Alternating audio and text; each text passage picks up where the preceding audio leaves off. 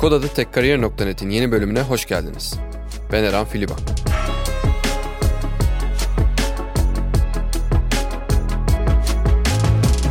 Konuğumuz hepsi burada da teknoloji direktörlüğü yapan Mert Ekimci. 25 yıllık yazılım ve teknoloji deneyimi olan Mert, hepsi burada öncesinde Kariyer.net, e-bebek gibi firmalarda CTO, Türkiye ve ABD'de farklı firmalarda yazılım geliştiricisi olarak görev aldı. Mert'le yazılıma yeni başlarken uzmanlık alanımızı nasıl seçmemiz gerektiğini, yeni teknolojileri takip ederek güncel kalmanın önemini, yazılım kariyerinde dikkat edilmesi gereken noktaları konuştuk. Keyifli dinlemeler.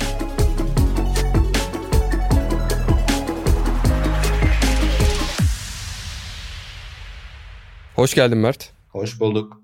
Şimdi bugün seninle aslında bir yazılımcı olma kariyeri üzerine senin deneyimlerini, senin genç yazılımcılara, yazılımcı adaylarına öğütlerini konuşacağız. Senin uzun bir yazılım kariyerin var. Hem yazılımcı olarak hem de yazılım takım lideri olarak farklı farklı şirketlerde yurt içinde yurt dışında görev aldın. O yüzden aslında bayağı paylaşabileceğin bir şey var. Deyip aslında direkt başlayayım.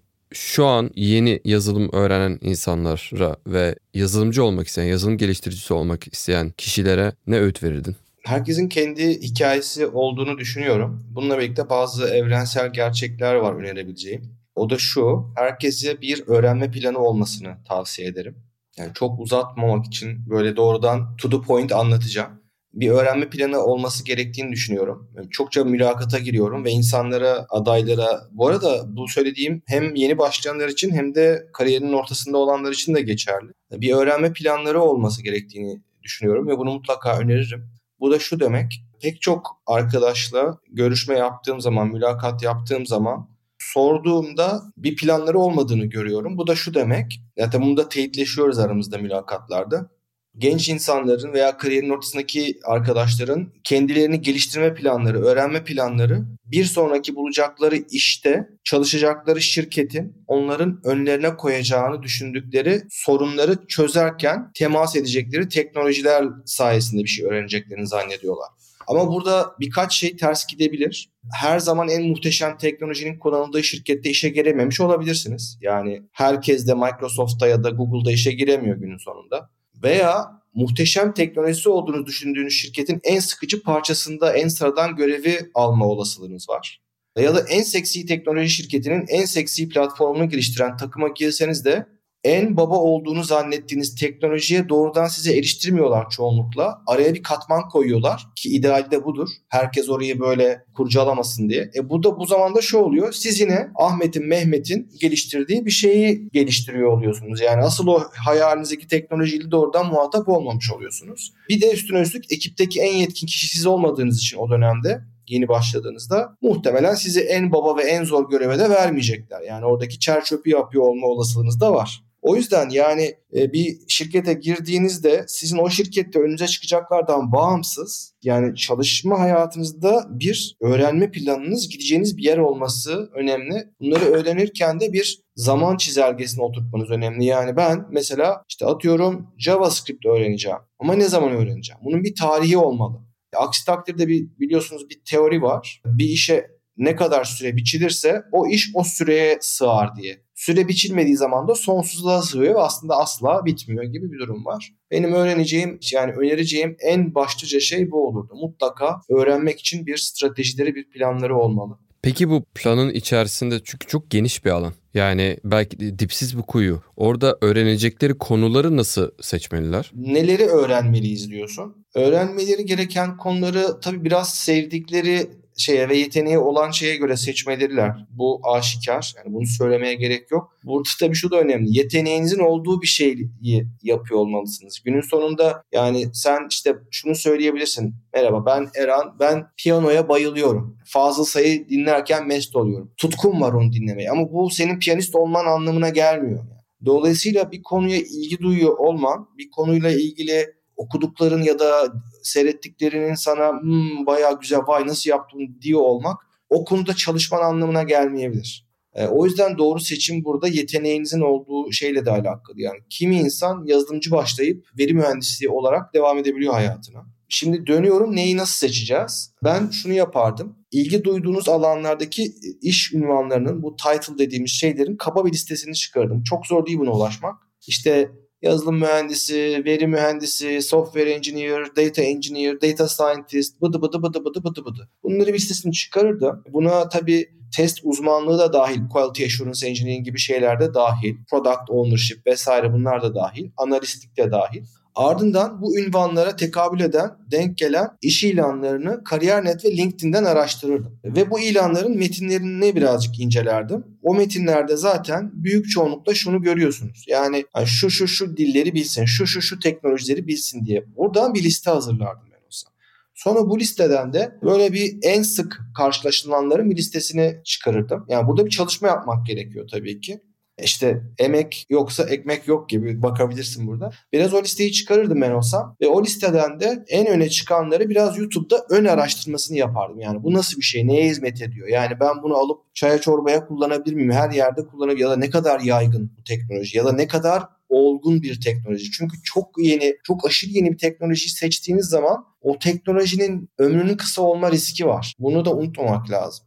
Bazı teknolojilerin oturmak için zamana ihtiyacı oluyor. Bazısı da öldürülüyor direkt gibi. Bu listeyi yaptıktan sonra da şey yapardım yani işte bir şey birini seçerdim yani. Ha evet ben işte Golang hoşuma gitti ya da Java hoşuma gitti. .NET Core hoşuma gitti gibi ya da ben buna yakın hissediyorum kendim. Bunu yapabilirim ya da zaten bootcamp'te bunu öğrendim tek kariyerde gibi. Ardından bu seçtiğimiz teknoloji keywordlerin olduğu ilanların bir sayısına bakardım. Versus diğer seçmediklerimin ilan sayılarına bakardım. Yani benim gönlüm ne olsun mesela? Scala'da olabilir dil olarak. Scala. Uu ben Scala ile kodlayacağım. Bir bakıyorsun Scala ile ilgili aktif 4 tane iş ilanı var. Seçmediklerim toplamında 444 tane ilan var. Yani kötü bir tercih olabilir o. Ha şu da olabilir. O Scala ile uzman arayan firmalarda eğer o işi tutturursan da bir buçuk iki katı para kazanma şansı var ama bu çok büyük bir kumar yani. Bir de paraya yönelik bir karar vermek de oluyor. Yani o bahsettiğin tutku ve yeteneği çok dahil etmiyor orada o parametre olarak. Evet, evet. Yani benim önerim böyle bir bilimsel bir çalışma yapmak olurdu. Pragmatik bir çalışma yapmak olurdu. Tabii orada günün sonunda kendi yeteneğinle ve kendi tutkunla örtüşen bir şey seçme kısmı sana kalıyor. Ve bir de bu şey değil yani Kur'an-ı Kerim ayeti gibi de değil. Orada seçtiğinde ömrü boyu senin şeyin olmayacak. Hani var ya bu Twilight filminde o kurt adam kıza yazılıyor ve onun sevdalısı oluyor falan. Öyle bir şey yok yani. Onu bırakıp ve başka bir şey geçebilirsin.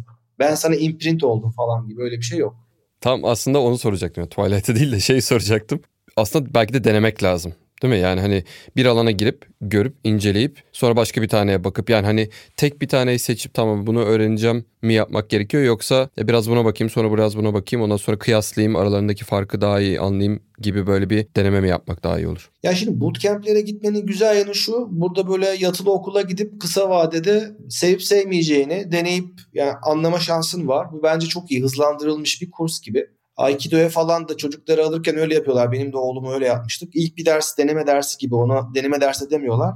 Bakalım çocuk sevecek mi? Aikido şeyi kursu o çocuğu isteyecek mi falan gibi bir şey yapıyorlar. Bootcamp'te böyle bir şey. Çıktığında baya yani başlamaya hazır durumda oluyorsun en azından. Öğrenmeye başlamaya hazır durumda oluyorsun. O bence bir fikir verecektir. Ama her şeyin de bootcamp'ine gidemezsin tabii bir yerden başlamak lazım. Da böyle maymun iştahlılık da şunu yapabilir günün sonunda. Onu da denedim, bunu da denedim. Sonra bir bakmışsın 27 yaşına gelmişsin ve kariyerin henüz daha başındasın. O zaman şöyle handikaplar oluyor. Ben bunu şeylerde gördüm. Askeri okullara gidip sonradan dönen arkadaşlarla çalıştım geçmişte ya da kariyerinde başka şeyler yapıp sonradan kariyer değişikliği yapmış. Yaşça belli bir yere gelmiş oluyorlar ama yazılım kariyerlerinin çok daha ön safhalarında oluyorlar. Tabii ki diğer paydaşlarına göre daha hızlı öğrenme ihtimalleri var. Yaşları ilerlediği, olgunlukları arttığı için. Ancak orada şöyle bir ikilem oluşuyor. Yaş ilerledikçe özellikle erkek adaylarda işte Türkiye'deki kültürel ortamdan dolayı yuva kurma, aile bakma, sorumluluklarını üstlenme ön yargıları sebebiyle gelir beklenti beklentisi giderek tırmanıyor.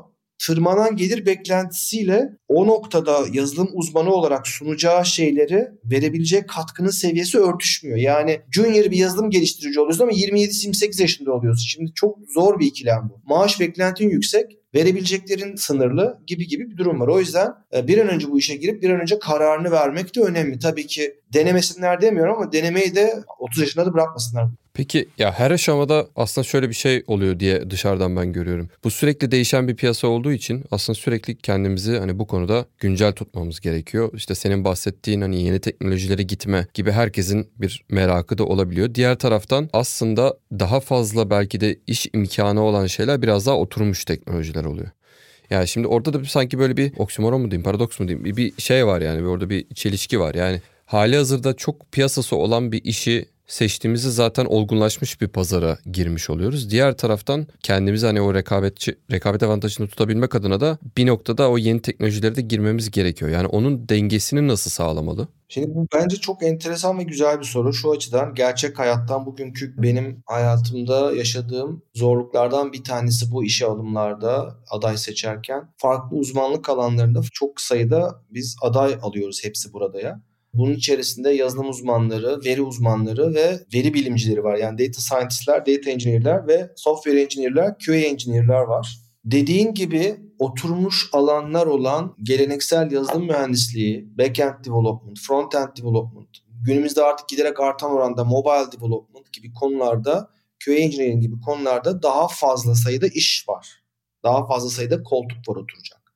O yüzden mesela bugün iyi üniversitelerin iyi bölümlerinde bu alana bu sektöre gönül verenlerin böyle bir akıllarının kaydığı şeylerden biri de yapay zeka böyle machine learning ya da data science falan gibi şeyler oluyor. Ve arkadaşlara ben başka bir oturumda daha bunu söylemiştim.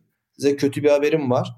Bugün herkes robot yapmıyor yani şirketlerde veya bugün herkes işte Mars'a rover göndermiyor ya da herkes işte surat mimikleri olan bir Android geliştirmiyor. O yüzden de hani yapay zekada böyle çok fantastik iş imkanları her çok e, yaygın değil. Bu giderek artacaktır ama bugün çok yaygın değil. O yüzden herkes data scientist olmasın bence tavsiye etmem. Ama olanlar için de iyi haber şu. Data scientistlerin ve data engineer'ların bugün piyasası nispeten biraz daha yüksek. Çünkü bunlar daha yeni, daha revaçta değil ama revaçta meslekler ve daha yeni meslekler ve daha az arz var. Talep var ama arz yeterli değil. O yüzden de bu alanlarda kendilerini değerlendirebilirler. Mesela data science çok bambaşka bir alan dediğim gibi. İşte machine learning'e kayan bir taraf bu. Ama data engineering yazılıma biraz daha yakın. Yani yoğun miktarda data ile iş yapan insanlar ve yazılım yatkınlığı olanların ben data engineer'e evrildiğini gördüm. O yüzden hani ama ben oradan da data science'a geçeyim demek o kadar kolay bir yatay geçiş değil. O yüzden bu başka bir meslek alanı gibi düşünebilirsiniz.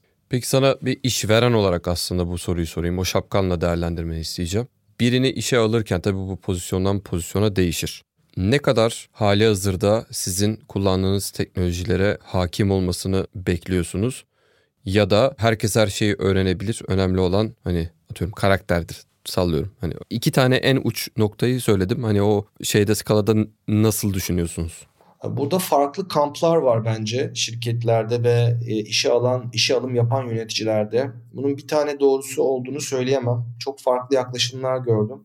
Kimi yerde doğrudan bizim kullandıklarımızı kullanmış ve deneyimli birilerini alalım diyenler var. Ya da ekibe iki taraftan da iki uçtan da alanlar var. Yani o da değil bu da değil diyemeyiz. Yani bu biraz little little into the middle durumu var burada. Nasıl anlatsam bunu? Bence doğrusu iyi bir mühendis olmak her şeyden önce. Örnek vereceğim.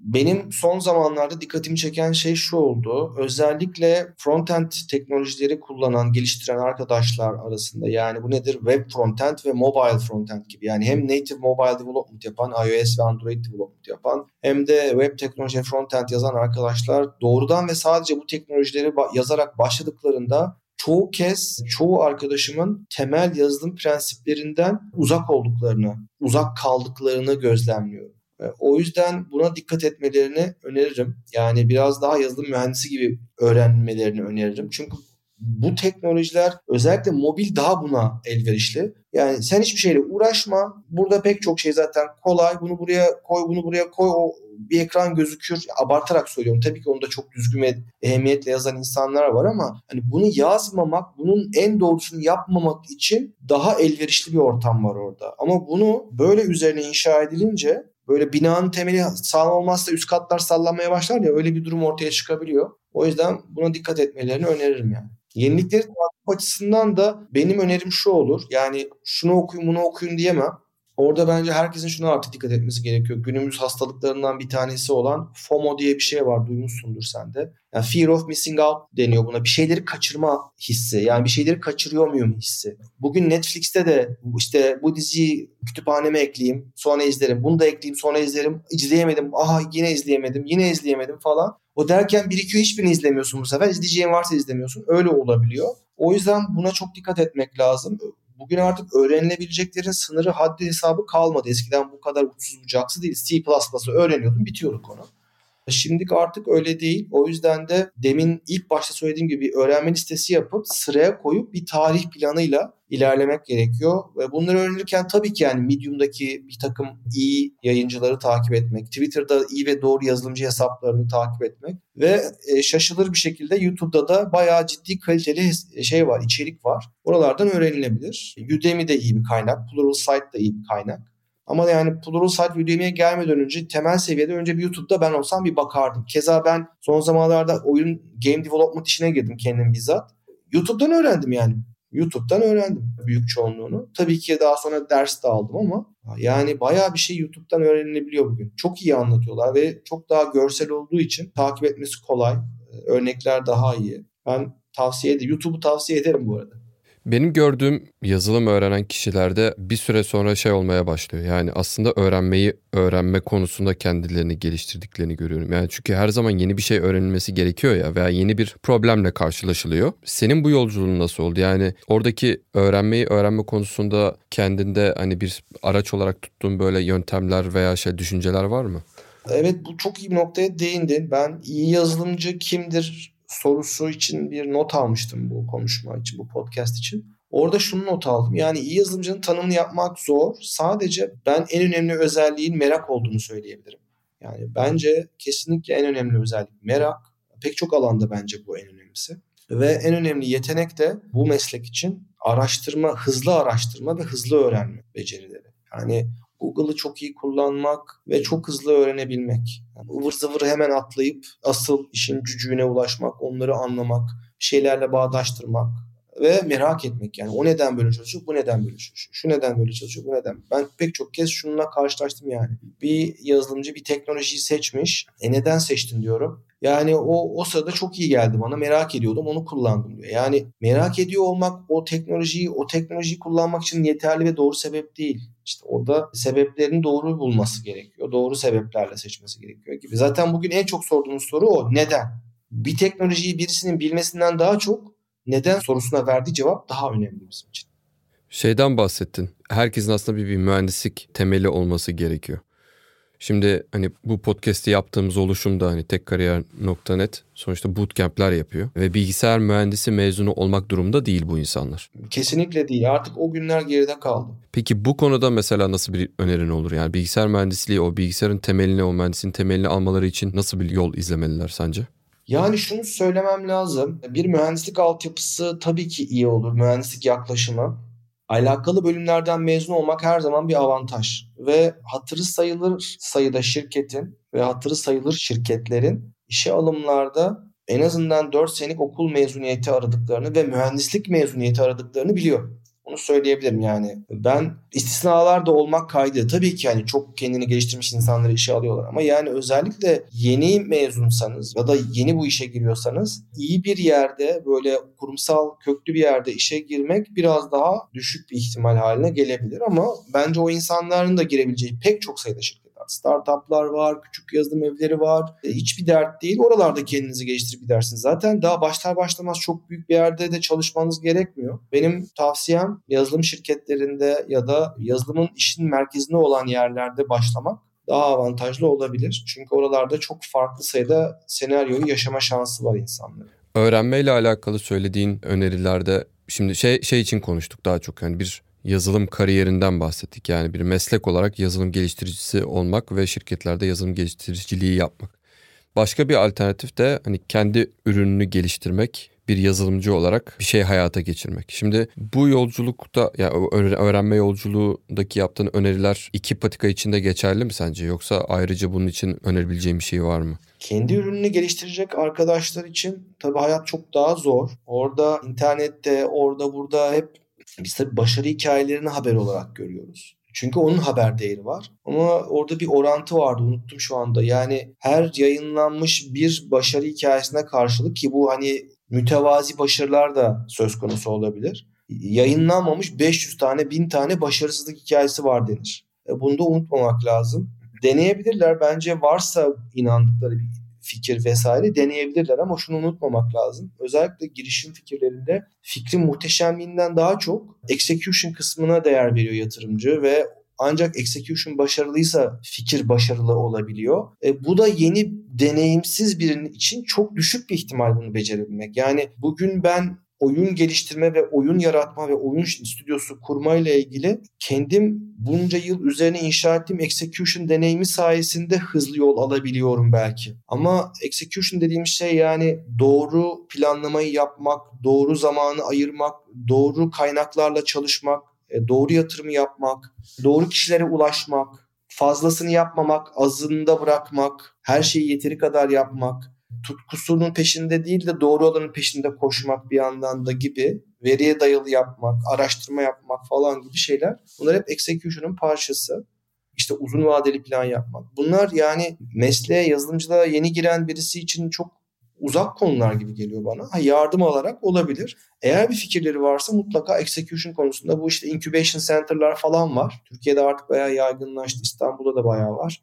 Oralarda bu startup mentorları var. Onlardan falan bence mutlaka destek alsınlar. Çünkü bazen şu olabiliyor. Sizin muhteşem zannettiğiniz fikri zaten 58 farklı varyasyonu denenmiş ve çoktan vazgeçilmiş. Çünkü meğersem büyük ölçekte para kazanamaz bir şeymiş çıkabiliyor. Yani artık bunu bugün ona bakılıyor. Yani bir fikrin büyük ölçekte yapıldığı zaman anlamlı bir maliyet çerçevesinde büyük gelir daha da daha da büyük bir gelire dönüşme şansı var mı diye bakılıyor. Yazılım öğrenme benim de çok kısa biraz bir deneyimim oldu. Hani yazılımcı değilim ama merak ettiğim için öğrenmeye çalışıyorum diyelim. Ve bazı anlar oluyor ki gerçekten hani bir yerde insan takılıyor. Ve belki o ya bir problem, bir şey, bir konsept tam oturmuyor kafada. Belki de 2-3 gün hiçbir şey yapmadan hani sadece o kafada o problem oluyor ve belki 2-3 gün sonra çözülüyor. Şimdi o adımlar gördüğüm kadarıyla zaten bitmiyor. Sürekli böyle bir ne diyeyim bir vadi diyelim. Yani o vadiyi aşmak gerekiyor. O vadiyi aşmak adına bir önerin olur mu? Ya bu tür böyle takıldığımız noktalarda nasıl ilerlemeliyiz? E takımla çalışmalısın. Zaten yani bugün hepsi burada gibi ya da yazılım şirketleri ya da diğer teknoloji şirketleri gibi yerlerde çalışmanın en büyük avantajı bu takıldığın anlarda sana bunun çözümünü sunabilecek 50 tane farklı insan olması. En büyük avantajı bu zaten buralarda çalışmanın. Soracağın bir sürü insan oluyor. Slack'te kanallar oluyor. Başka yani pair programming yapabiliyorsun. Senior arkadaşlar var onlara sorabiliyorsun. Takım liderine sorabiliyorsun. Çok sayıda kaynak var. Yani doğrudan sorabileceğin. Ve tabii ki Google'da da araştırabilirsin günün sonunda yani. İyi bir o yüzden demin onu demiştim. Hızlı ve iyi araştırma yapabiliyor olmak önemli. Hepsi bu arada da yeni yazılımcı olarak hepsi bu arada giren arkadaşların en çok şaşırdığı şey ne oluyor? Yani onu tam doğru cevabı ben verebilir miyim bilmiyorum. Bence içerideki çeşitliliğe şaşırıyor olmalılar diye tahmin ediyorum. Yani bizimki gibi büyük ekosistemlerde çok sayıda grup, çok sayıda farklı teknoloji ve çok dinamik bir ortam var. Bu dinamizm de bence onlar için şaşırtıcı ve iyi geliyordur genç arkadaşlara. Ve çeşitlilik ve bu kadar büyük sistemler de onlara challenging geliyordur yani. Vay canına falan dedirtiyordur işte. Milyonlarca kişinin aynı anda arama yapması, milyonlarca kişinin aynı anda bir ürüne bakıyor olması gibi gibi şeylerden bahsediyoruz. Anladım. Peki sen bir işveren olarak ya biraz belki bunlardan bahsettik ama aradığın şeyler ne oluyor? Bu junior olabilir, senior olabilir. Dediğim gibi öncelikle iyi bir mühendis olup olmadığını, neden sorusunun cevaplarını altını doldurup dolduramadığına bakıyoruz. Ekip kültürüne uyumuna da bakıyoruz mutlaka. Yani çok harika bir mühendistir ama o ekip çok dışa dönük bir ekiptir ve beraber eğlenmeyi, beraber sohbet etmeyi, bir şeyler yapmayı seviyordur. Çok içine kapanık bir birisindir. Yani o ekibe uymayacağın için, ters türs bir adam olduğun için, böyle abidik gubidik konuştuğun için seni almayabilirler o ekibe. Ekipten ekibe değişebiliyor yani. Takım kültürüyle uyuşmak önemli. Bazen de nispeten izole çalışacağın bir rol için seni daha rahat oraya alabilirler. Böyle şeyler var. Dediğim gibi mühendislik fundamentalları önemli. Öğrenme isteği önemli. Kendini geliştirme planın bence önemli. Ee, bunlara bakılın. Tabii ki mülakatlara hazırlık için ben önden bazı sistemleri YouTube'da mesela mülakat örneklerini incelemek iyi olabilir. Çok sayıda şey var YouTube'da. System Design Interview örnekleri var. Coding Game gibi platformlardaki challenge'ları çözmek iyi gelebilir baştan. Bunlar bunlar önemli yani. GitHub account'unuzun olmasına bazıları bakıyor mesela. İşte orada projeleriniz var mı bunlara bakıyorlar. Bu gibi şeyler kararları küçük küçük küçük etkiliyor yani. Ama yeni mezun olduğunuz zaman ya da deneyimsiz olduğunuz zaman en önemlisi istekli olmak ve oraya geldiğinizde böyle teletabi gibi olmamak. Yani biraz hazır olmak lazım orada. Bu, bu iş deneyimi anlamına gelmiyor sadece merak edip bir şeyleri öğrenmiş olmak, araştırmış olmak, üzerine kendiniz bir şeyler denemiş olmak gerekiyor. Yoksa zaten siz yeni mezun halinizde hepsi burada ölçeğinde ya da başka bir e-ticaret devi ölçeğinde bir şey deneyimleme şansınız yok ki. Onu sunamazsınız zaten. İş dışındaki yaptıkları projeler senin için önemli mi? Yani tabii yazılımla alakalıysa bu konuya olan alakasını ve kendi şevkini gösterir yani. Çabalamasını gösterir. Bence önemli. E, tabii şey değil yani hobilerini yazıyor bazı insanlar. O, Yok yani yazılım projesi anlamında demek. Evet evet evet. Peki kariyerin başına gittiğinde ilk yazılım sektörüne giriş yapan Mert Ekimci'ye ne derdin? Orada yani aldığım kararlardan çok pişman değilim. Sadece bir dönem İstanbul'dan Chicago'ya ilk taşındığımda ben bir 8-9 sene kadar Chicago'da yaşayıp çalıştım. İlk gittiğimde çalıştığım şirkette 6 sene kadar çalıştım. Ee, orada daha erken iş değiştirmeliydim ve değiştirebilirdim değiştirebileceğimi daha geç fark ettim. Bazen insan e, içine bir şeyin içine çok girince oradan çıkamıyor ve farkına varamıyorsun. Yani tabii ben mesela yeni bir ülkeye gitmiş olmanın ve çok kurumsal bir şirkete gelmiş olmanın kültür şokuyla da bazı şeyleri daha geç idrak ettim ama yani bu örneği alıp Türkiye'de başka bir şirkete geçen birisi için de kullanabiliriz. Yani o kadar kariyerinizin başındayken girip aynı şirkette 6 sene kalmak çok iyi bir fikir olmayabilir. Benim yani önerim kariyerinin ilk 6 senesinde insanların mümkünse 2 yani en azından 2 mümkünse 3 şirket görmüş olmalarını öneririm. Çünkü farklı organizasyonlar, farklı kültürler, farklı insanlar, farklı teknolojileri görmek sizi zenginleştirir şey olarak yani.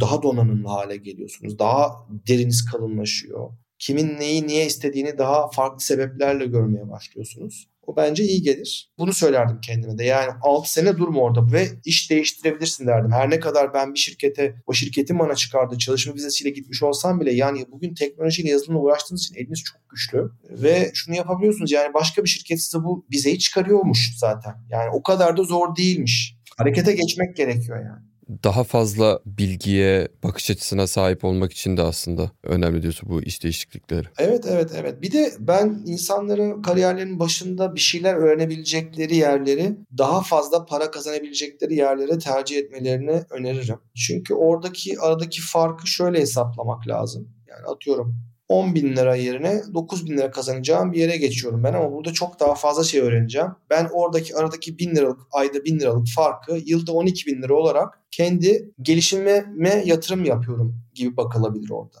Çünkü kariyerinizin başındaki dönemde öğrendikleriniz ve deneyimledikleriniz daha sonra zaten size paraya dönüşüyor.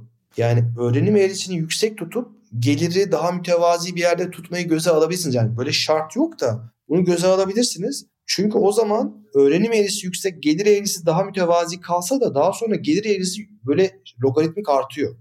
Ne kadar zor problemler çözerseniz o kadar daha evet, hızlı o öğrenme olur. Ve o işte versatility deniyor yani o dirayeti kazanmış olmak daha sonra paraya dönüşüyor işte. E çok uzun sürmüyor bu öyle söyleyeyim. Süper. Mert çok teşekkürler deneyimlerini bizimle paylaştığın için. Senin gibi bir hani deneyimli bir teknoloji liderinden bunları dinlemesi arkadaşların çok faydalı oluyor. Ağzına sağlık. Teşekkür ederim beni davet ettiğiniz için. Umarım faydası olur genç arkadaşlarım. Dinleyenlere de ayrıca teşekkürler. Bir sonraki bölümde görüşmek üzere.